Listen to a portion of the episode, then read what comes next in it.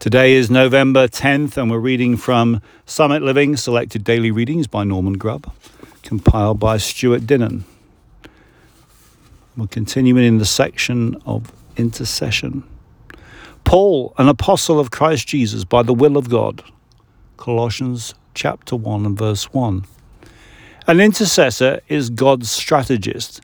He sees what God is after and goes along with him. The men of the Bible always understood their specific commission, so, so must we.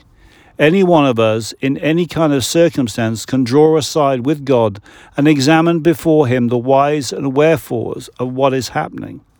It will not take long before we begin to see clearly.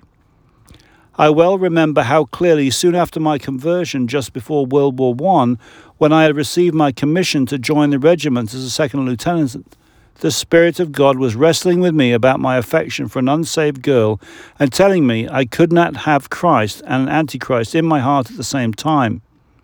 There was self blocking there was self blocking the vision all right.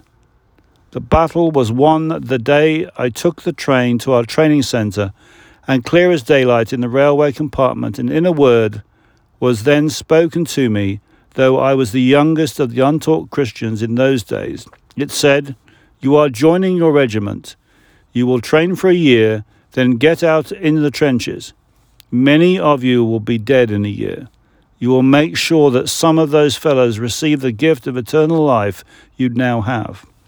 I couldn't see that great commission until the self block was out and I had died.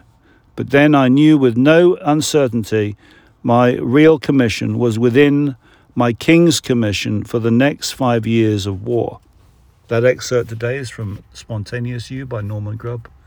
Have a good day, and I'll see you tomorrow. Bye bye.